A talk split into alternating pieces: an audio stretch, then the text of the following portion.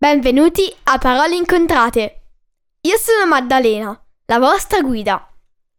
In questi podcast vi racconterò dei fatti interessanti, recensirò libri che vi consiglio oppure leggerò una storia per chi vuole imparare l'inglese.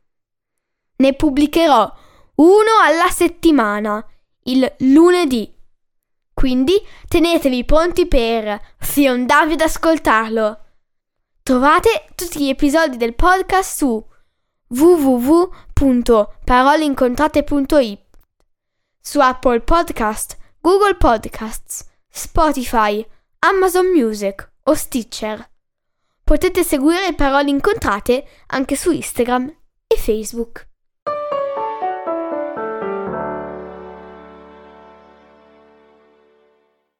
Ciao a tutti!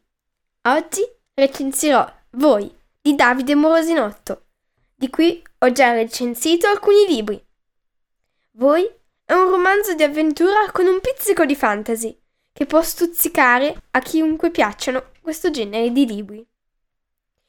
Ci troviamo a Montemorso, località di montagna immaginaria, in Italia.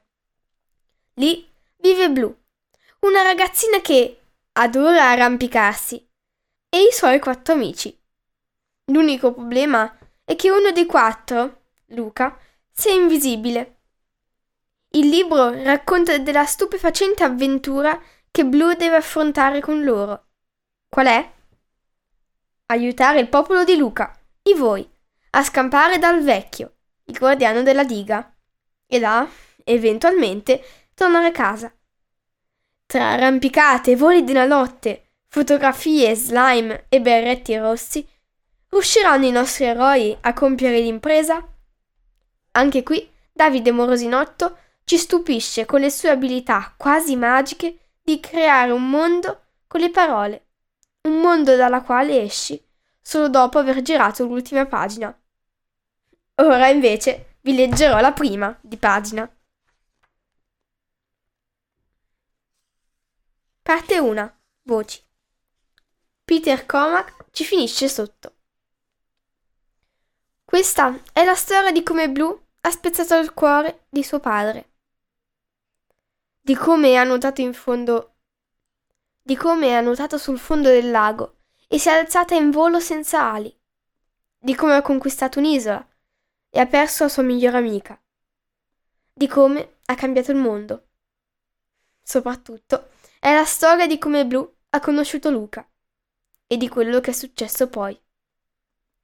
Eppure, quando in una mattina di inizio luglio il signor Peter si alzò alle 5 per andare al pesca, non aveva idea di tutto questo, né, ad esempio, che gli restassero meno di tre ore di vita. Certo, il signor Peter conosceva Blue. Sapeva che aveva 12 anni ed era figlia di Tom il meccanico e di Louisa l'infermiera. Sapeva anche che quei due avevano divorziato e Blue dormiva una settimana a casa di uno e una settimana a casa dell'altra.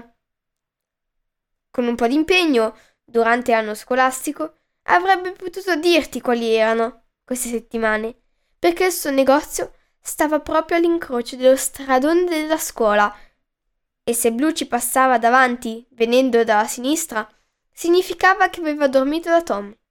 Da destra, Luisa. Il signor Peter aveva imparato dettagli così, un po' per volta, senza accorgersene. D'altra parte, capita, capita, abitando in un paesino di montagna a due ore di gallerie da qualsiasi altro posto. Perciò fidati.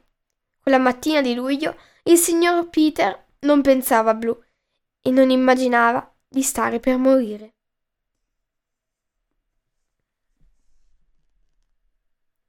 Questo libro mi è piaciuto, anche se non mi ha fatto proprio impazzire.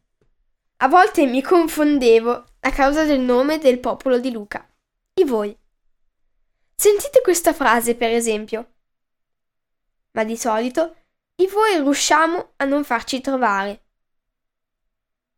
Non vi confonde? A me sì.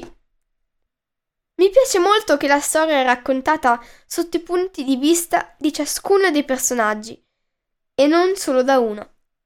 Il mio personaggio preferito non è Blue, come si potrebbe immaginare, ma Lea. Ammiro la sua determinazione e il suo amore per la conoscenza. Consiglio questo libro a tutti da partire dai 9-10 anni. È una lettura non velocissima, ma intrigante, con alcuni colpi di scena d'effetto che sicuramente non aspetti. Grazie e alla prossima settimana. Spero di avervi intrigati abbastanza da leggere questo libro. A presto!